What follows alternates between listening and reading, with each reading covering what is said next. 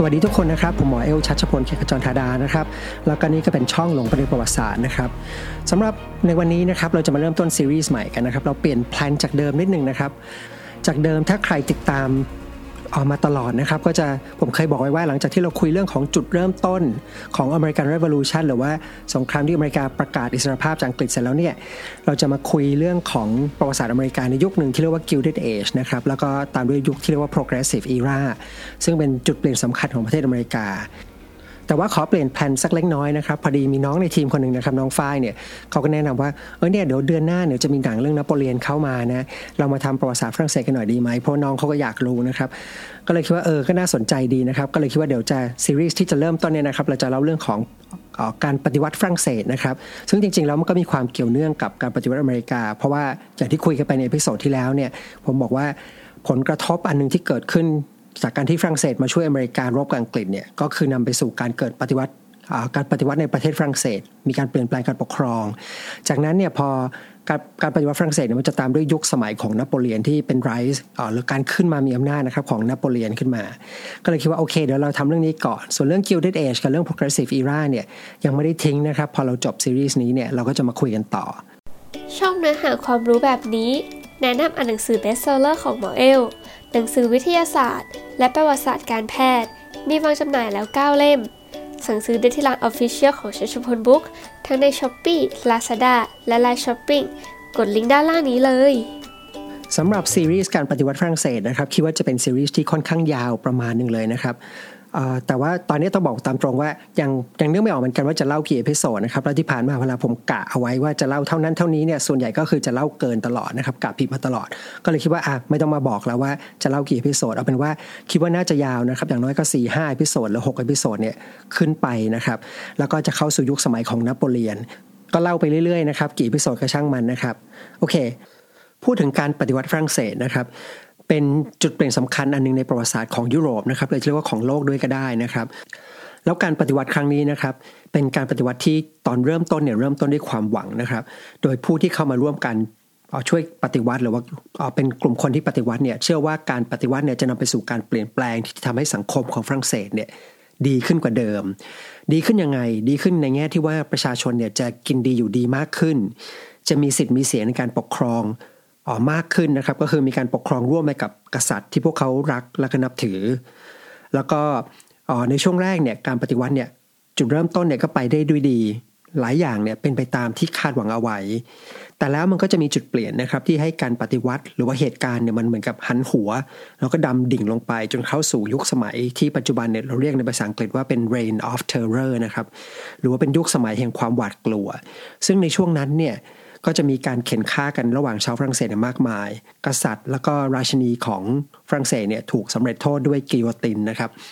บชาวประชาชนชาวฝรั่งเศสเนี่ยเป็นหลักหมื่นคนเนี่ยถูกตัดคอด้วยเครื่องกิโยตินแม้แต่ผู้นำนะครับหรือเป็นกลุ่มคนที่เริ่มการปฏิวัติเนี่ยก็ถูกตัดคอไปด้วยแล้วเมื่อถึงจุดหนึ่งนะครับเมื่อยุคสมัยของยุคของความหวาดกลัวหรือ Reign of Terror เนี่ยมันเหมือนกั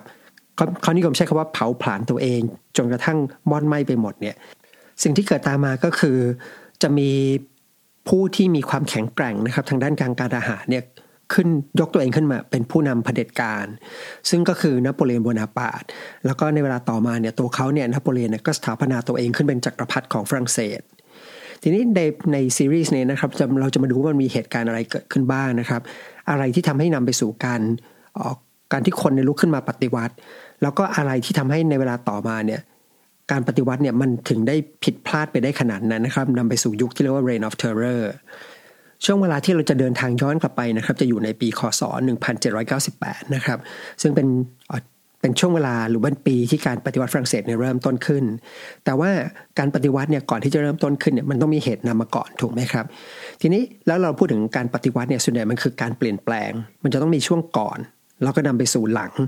ดังนั้นเนี่ยผมอยากจะเอพิโซดนี้นะครับเราจะโฟกัสไปที่ช่วงเวลาก่อนที่จะเกิดการปฏิวัติขึ้นมานะครับเราจะไปดูว่าช่วงเวลา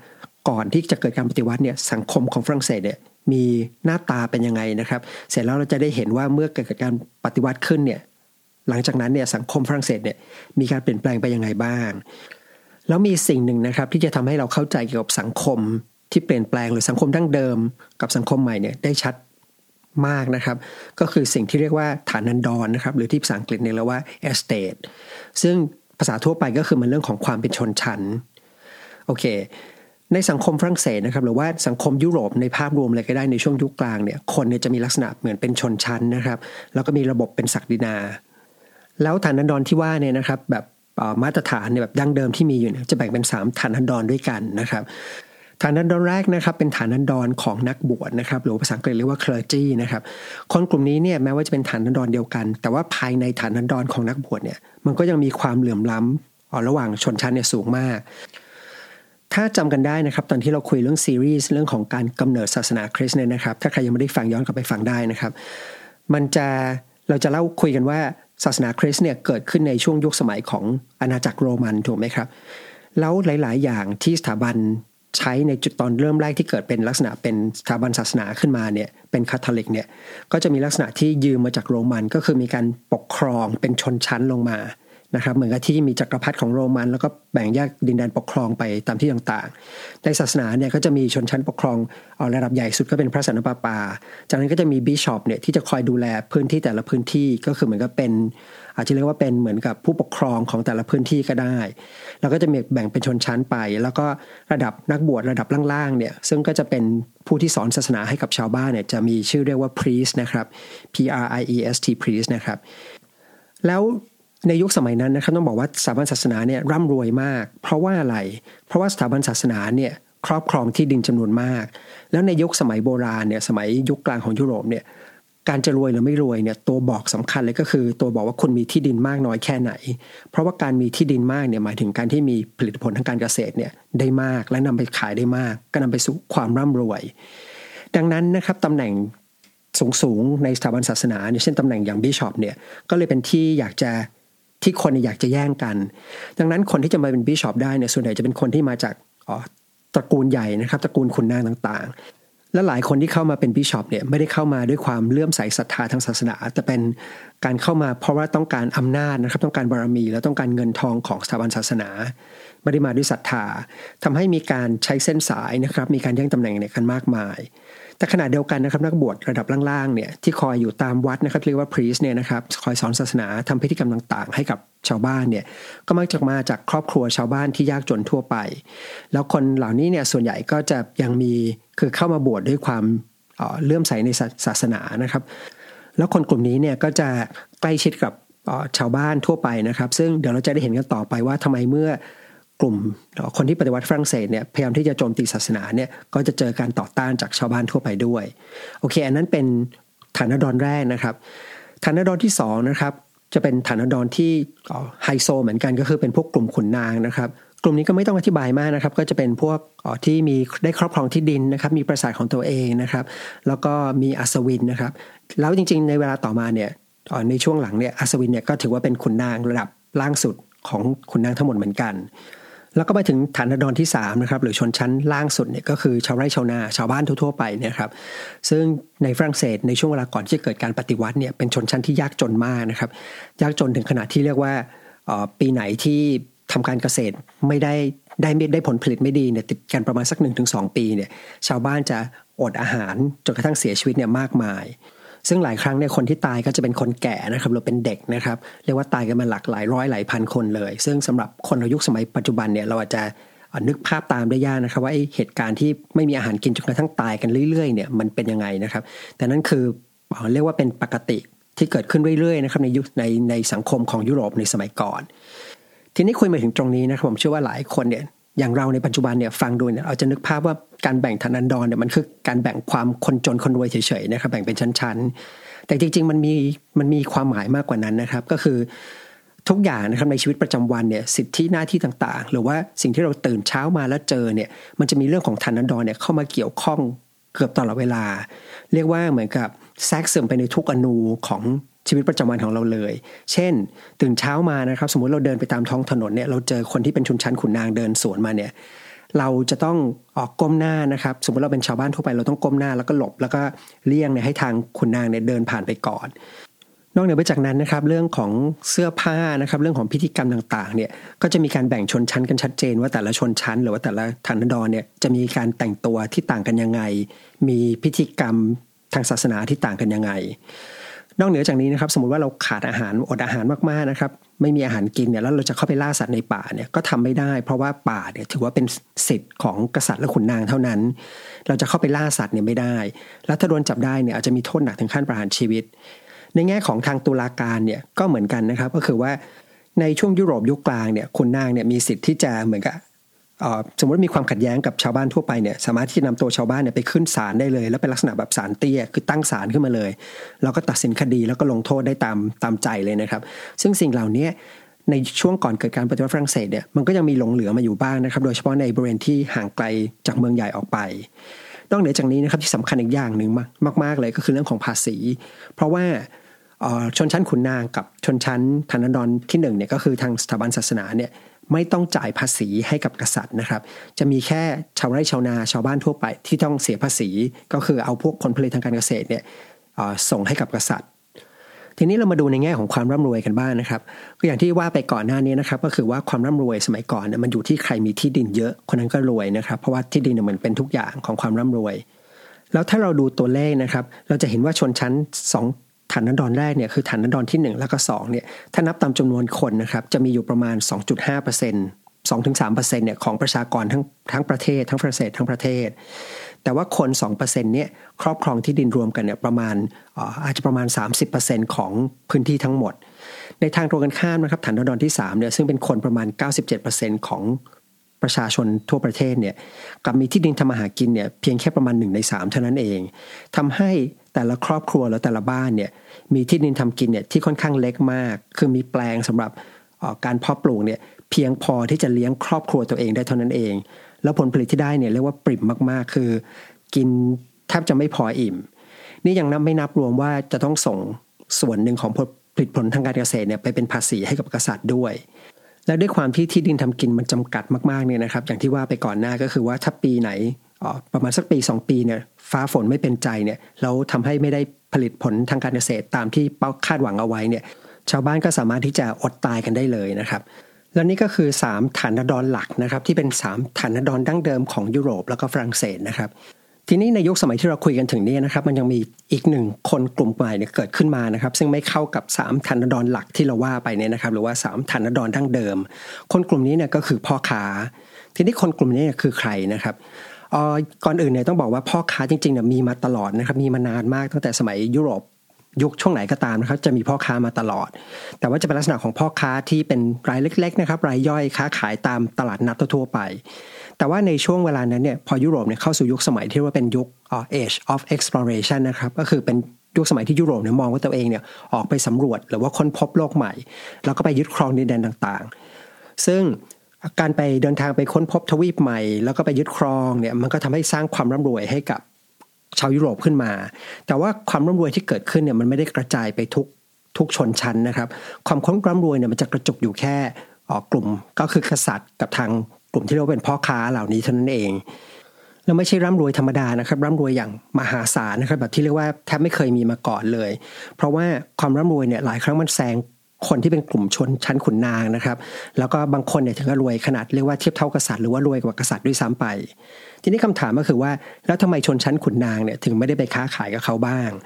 คำตอบเนี่ยก็คือว่าเพราะแต่เดิมเนี่ยอย่างที่เราบอกว่าการแบ่งฐานะดอนหรือแบ่งชนชั้นเนี่ยมันเกี่ยวข้องกับทุกอย่างในในชีวิตประจำวันเลยแม้แต่อาชีพด้วยกันก็ตามนะครับเพราะสมัยก่อนเนี่ยตั้งแต่ดั้งเดิมมาเนี่ยการเป็นพ่อค้าเนี่ยถือว่าเป็นชนชั้นล่างนะครับเป็นอาชีพที่เรียกว่าเหมือนกับชั้นต่ำดังนั้นเนี่ยชนชั้นขุนนางเนี่ยจะไม่สามารถไปค้าขายได้ดังนั้นในเวลาต่อมาเนี่ยเมื่อยุคสมัยมันเปลี่ยนไปชนชั้นขุนนางเนี่ยก็เหมือนกับเรียกว่าตามยุคสมัยไม่ทันนะครับสิ่งที่เหมือนจะเป็นประเพณีดั้งเดิมเนี่ยคือขุนนางเนี่ยรู้ว่าถ้าไปค้าขายจะรวยแน่นอนแต่ว่าไม่สามารถลดตัวไปขายได้ถ้าไปค้าขายก็จะโดนดูถูกได้ทีนี้กลับมาที่ความร่ำรวยนะครับต้องบอกความร่ำรวยที่ว่าเนี่ยมันทำให้สังคมของยุโรปเนี่ยเปลี่ยนไปเลยเพื่อเห็นภาพนะครับลองนึกนึกภาพอย่างนี้นะครับก็คือว่าในยุคสมัยก่อนเนี่ยตอนที่ยุโรปยังไม่ไปเดินทางไปถึงอินเดียยังไม่ไปถึงจีนนะครับยังไม่เห็นเอเชียเนี่ยก็จะยังไม่มียังก็ยังเหมือนกับค้าขายกันเองในยุโรปทีนี้ประเทศในยุโรปส่วนใหญ่มันก็จะผลิตสินค้าคล้ายๆกันดังนั้นคนระหว่างคนจนกับคนรวยเนี่ยมันจะมีความจริงอยู่มันมีความต่างนะครับก็คือคนจนเนี่ยไม่มีอาหารกินอดอยากตายได้ส่วนคนรวยเนี่ยมีอาหารกินมากมายนะครับแต่ว่ามันไม่มีสินค้าที่แบบหรูหราฟุ่มเฟือยสินค้าแปลกๆใหม่ที่แบบเดิน เอาจากแดนไกลเนี่ยมาทำให้คนรู้สึกว่ามีความต่างกันมากแต่เมื่อเข้าสู่ยุคที่เรียกว่าเป็น Age of Exploration เนี่ยสินค้าแปลกๆใหม่ๆที่มันดูดีนะครับที่ไม่เคยเห็นมาก่อนในยุโรปเนี่ยมันก็หลั่งไหลเข้ามาเช่นนะครับอย่างพวกผ้าฝ้ายนะครับเสื้อผ้าฝ้ายละเอียดละเอียดสวยๆเนี่ยจากอินเดียเนี่ยก็เริ่มเข้ามานะครับมีสีสันสวยงามหรือว่าเป็นพวกผ้าแพรนะครับที่ลื่นๆบางๆนะครับ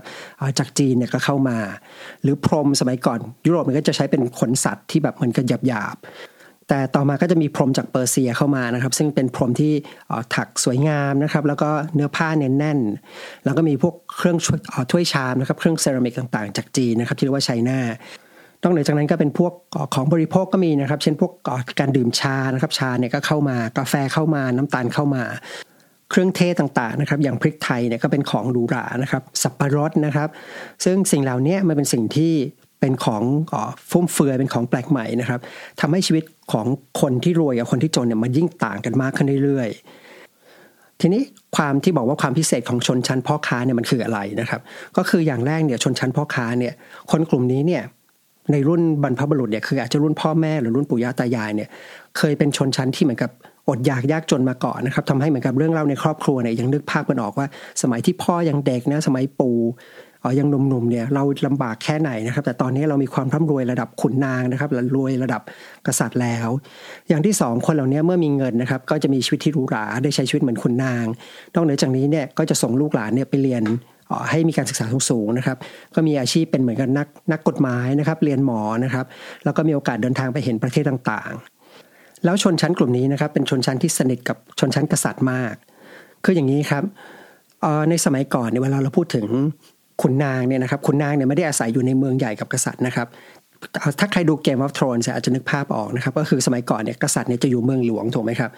ส่วนชนชั้นขุนนางเนี่ยก็จะมีที่ดินของตัวเองนะครับมีปราสาทของตัวเองก็จะอยู่ในดินแดนต่างๆแล้วก็จะมีเอ่อมีประชาชนที่อยู่ในภายใต้การปกครองเนี่ยมากมายก็คืออยู่ตามหัวเมืองต่างๆดังนั้นกษัตริย์ขุนนางเนี่ยโดยธรรมชาติเนี่ยก็ไม่ได้สนิทกันมากอย่างไรก็ตามเนี่ยตอนยุคสมัยก่อนเกิดการปฏิวัติฝรั่งเศสเนี่ยขุนนางหลายคนก็ไม่ได้อยู่ที่เอ่อที่ที่ดินของตัวเองนะครับหลายคนเนี่ยก็อยากมาใช้ชีวิตในเมืองที่มีความหรูหรากว่าจะยังไงก็แล้วแต่ก็จะไม่ได้สนิทกับกษัตริย์เอ่อมากมายนักต่างจากทางชนชั้นพ่อค้าที่เป็นกลุ่มใหม่นี้ขึ้นมาคำถามคือทำไมถึงได้สนิทกับกษัตริย์เพราะคนกลุ่มนี้เนี่ยเป็นกลุ่มที่ค้าขายถูกไหมครับก็จะอาศัยอยู่ในเมืองใหญ่แล้วพออาศัยอยู่ในเมืองใหญ่เนี่ยมีความร่ำรวยขึ้นมาเนี่ยหลายครั้งคนกลุ่มนี้เนี่ยก็อยากจะมีอำนาจมีบารมีขึ้นมาคำถามจะทำยังไงวิธีการนึงก็คือจะต้องเข้าไปใกล้ชิดกษัตริย์จะเข้าใกล้ชิดได้เนี่ยก็ต้องมีการบริจาคเงินให้ถูกไหมครับแล้วก็ไม่ใช่ให้เงินกับในลักษณะการจ่ายภาษีอย่างเดียวแต่ว่าเป็นการให้พิเศษนะครับเพื่อเป็นการเหมือนกับอ๋อใช้ส่วนพระองค์นะครับเพื่อจะแลกสิทธิหรือว่าพิเศษบางอย่างหรือว่าเป็นตำแหน่งบางอย่างที่พิเศษขึ้นมาก็จะมีการสร้างตำแหน่งใหม่ๆขึ้นมาที่มีอำนาจแล้วก็เหมือนกับขายตำแหน่งเหล่านี้ให้กับเศรษฐีเหล่านี้โอเคทีนี้ความพิเศษอีกกลุ่มหนึ่งอย่างหนึ่งของคนกลุ่มนี้ก็คือว่าอย่างที่บอกว่าคนกลุ่มนี้เป็นคนกลุ่มที่มีการศึกษาสูงนะครับแล้วคนกลุ่มนี้เป็นคนที่ได้ศึกษาและอ่านความรู้ใหม่ๆในช่วงที่เกิดขึ้นในยุคสมัยนั้นแล้วอย่างที่เราคุยกันไปในยุคในเอพิซีรีส์ที่เราคุยเรื่องของ Age of Enlightenment เนี่ยนะครับหรือว่าเป็นยุคของยุคเรื่องปัญญาเนี่ยก็คือจะมีนักปรัชญาหรือที่เรียกว่าฟิโลโซฟเนี่ยเขียนหนังสือแนวคิดใหม่ๆเนี่ยขึ้นมามากมายนะครับแล้วคนกลุ่มชนชั้นกลางกลุ่มพ่อค้าเนี่ยครับเป็นกลุ่มคนที่ได้อ่านหนังสือเหล่านี้นะครับได้รับอิทธิพลจากแนวคิดเหล่านี้และอย่างที่ว่าไปก่อนหน้านะครับก็คือว่าพวกเขาเนี่ยมีชีวิตที่หรูหราอยู่สบายนะครับแต่ขณะเดียวกันเนี่ยก็ยังรับรู้เรื่องราวของรุ่นพ่อแม่รุ่นปู่ย่าตายายที่เคยลำบากมาก่อนเขาก็เลยเป็นคนที่เห็นความเหลื่อมล้ำในสังคมนะครับแล้วรู้สึกว่าสิ่งเหล่านี้มันควรจะเป็นแบบนี้ต่อหรือเปล่าแล้วในเวลาต่อมานะครับเมื่อเกิดการปฏิวัติฝรั่งเศสขึ้นเนี่ยกลุ่มพ่อค้าหรือกลุ่มคนเหล่านี้คือกลุ่มคนที่จะเป็นกำลังสำคัญที่ทำให้เกิดการปฏิวัติฝรั่งเศสขึ้นมาโอเคทั้งหมดที่เล่าให้ฟังเนี่ยนะครับก็คือเป็นภาพใหญ่ให้เห็นนะครับว่าสังคมของฝรั่งเศสก่อนที่จะเกิดการปฏิวัติฝรั่งเศสเนี่ยมันมีหน้าตาเป็นยังไงนะครับประเด็นสำคัญประเด็นหนึ่งก็คือให้เห็นว่าในช่วงเวลานี้เนี่ยจะเรียกว่าเกือบทุกชนชั้นเนี่ยไม่ค่อยแฮปปี้กับความเป็นอยู่สักเท่าไหร่นะครับคือไม่พอใจกับสิ่งที่เกิดขึ้นอยู่ในสังคมอ๋อชัดเจนที่สุดเนี่ยก็ฐานทัพดอนที่สามนะครับ เก้าสิบเจ็ดเปอร์เซ็นต์ ของประเทศเนี่ยอ๋อหิวตลอดเวลานะครับต้องใส่เสื้อผ้าเก่าๆแล้วก็ไม่มีรองเท้าใส่นะครับเอ่อชนชั้นขุนนางเองเนี่ยก็เห็นความรวยขอ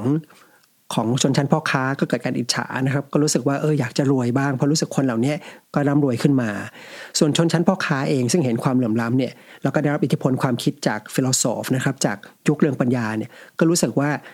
สิ่งที่ทำกันมาแต่เดิมเป็นพันปีเนี่ยมันถูกต้องหรือเปล่านะครับหรือว่ามันจะมีสังคมหรือว่าเราจะสร้างสังคมที่ดีขึ้นกว่าเดิมได้นอกจากนี้นะครับยังมีอีกหนึ่งชนชั้นนะครับที่เรายังไม่ได้พูดถึงนะครับก็คือชนชั้นกษัตริย์ซึ่งเอาจริงๆตอนนั้นเนี่ยก็มีปัญหาเหมือนกันปัญหาที่ว่าเนี่ยคืออะไรนะครับก็คือตอนนั้นเนี่ยสถาบันกษัตริย์เนี่ยมีปัญหาเรื่องเงินทองพระคลังเนี่ยอย่างมากนะครับก็คือเรียกว่าติดหนี้เยอะมากแล้วก็ไม่สามารถจ่ายหนี้ได้เหตุผลคืออะไรนะครับเหตุผลเนี่ยเดี๋ยวเดี๋ยวอีพิโซดหน้าเราจะคุยเรื่องเรื่องนี้กันมากขึ้นนะครับแต่ว่าโดยสั้นๆเนี่ยก็คือว่ายุคสมัยที่ตอนเกิดการปฏิวัติฝรั่งเศสเนี่ยมันเป็นยุคสมัยที่กษัตริย์ของฝรั่งเศสเนี่ยมีพระนามว่าพระเจ้าหลุยส์ที่สิบหกนะครับซึ่งตอนนั้นเนี่ยมีปัญหาเรื่องของการเงินเยอะมากแต่ปัญหาการเงินเนี่ยจริงๆมันเกิดมาตั้งแต่สมัยก่อนที่พระองค์เนี่ยจะขึ้นครองราชซะอีกเพราะว่าพระบิดาของพระองค์เนี่ยคือพระเจ้าหลุยส์ที่สิบห้าเนี่ยก็มีปัญหาเรื่องการเงินแล้วกู้ยืมเงินเนี่ยไปเยอะมากกู้ยืมเงินมามาทำอะไรนะครับก็คือในยุคพระองค์เนี่ยทำสงครามเยอะนะครับแล้วก็หลายครั้งเงินที่ใช้ทำสงครามเนี่ยไม่ได้นำมาสู่รายได้อะไรมากมายนะครับไม่ได้เกิดประโยชน์อะไรกับประเทศมากมายทำให้ประเทศเนี่ยมีหนี้ขึ้นมาเรื่อยๆแล้วที่เลวร้ายไปอีกครั้งนึงก็คือเรื่องของการปฏิวัติอเมริกานะครับเพราะว่าตอนที่ตัดสินใจไปช่วยอเมริการบกับอังกฤษเนี่ยก็ต้องเก็บเงินภาษีจากชาวบ้านเนี่ยเพิ่มขึ้น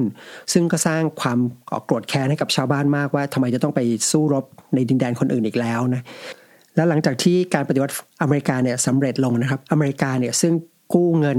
ฝรั่งเศสไปรบเนี่ยก็ไม่สามารถจะจ่ายหนี้ให้อีกนะครับก็คือเบี้ยวหนี้ไปทำให้ฝรั่งเศสในเวลานั้นเนี่ยมีปัญหาการเงินมากแล้วความไม่พอใจของทุกชนชั้นเหล่านี้นะครับมันจะเหมือนระเบิดเวลานะครับที่รอวันอ่อนระเบิดขึ้นมานะครับเมื่อมีอะไรสักอย่างหนึ่งหรือมีประกายไฟเนี่ยมากระตุ้นแล้ววันนึงมันก็จะมานะครับประกายไฟที่ว่าเนี่ยคือเรื่องของความหิวเพราะเมื่อคน เก้าสิบเจ็ดเปอร์เซ็นต์ ของประเทศเนี่ยหิวถึงจุดนึงเนี่ยมันก็ย่อมจะหงุดหงิดแล้วก็โกรธแค้นเป็นธรรมดานะครับเมื่อโกรธแค้นเนี่ยมันก็จะต้องมีใครสักคนที่จะโดนลงโทษและนั่นก็คือจุดเริ่มต้นของการปฏิวัติฝรั่งเศสซึ่งเราจะคุยกันต่อในเอพิโซดหน้านะครับแล้วก่อนจะจากกันไปนะครับก็ใครที่ชอบเรื่องที่เราให้ฟังนะครับอยากสนับสนุนช่องนะครับก็อย่างที่รู้ๆกันนะครับก็ฝากกดไลค์กดแชร์นะครับเอาแนะนำให้คนอื่นได้รู้จักต่อสำหรับวันนี้ผมก็ขอลาไปก่อนนะครับสวัสดีครับถ้าไม่อยากพลาดคอนเทนต์ใหม่สิทธิพิเศษและโปรโมชั่นดีๆของหนังสือหมอเอลสามารถแอดไลน์ แอท ชชพลบุ๊ก แอท ซี เอช เอ ที ซี เอช เอ พี โอ แอล บี ดับเบิลยู โอ เค ติดตามได้แล้ววันนี้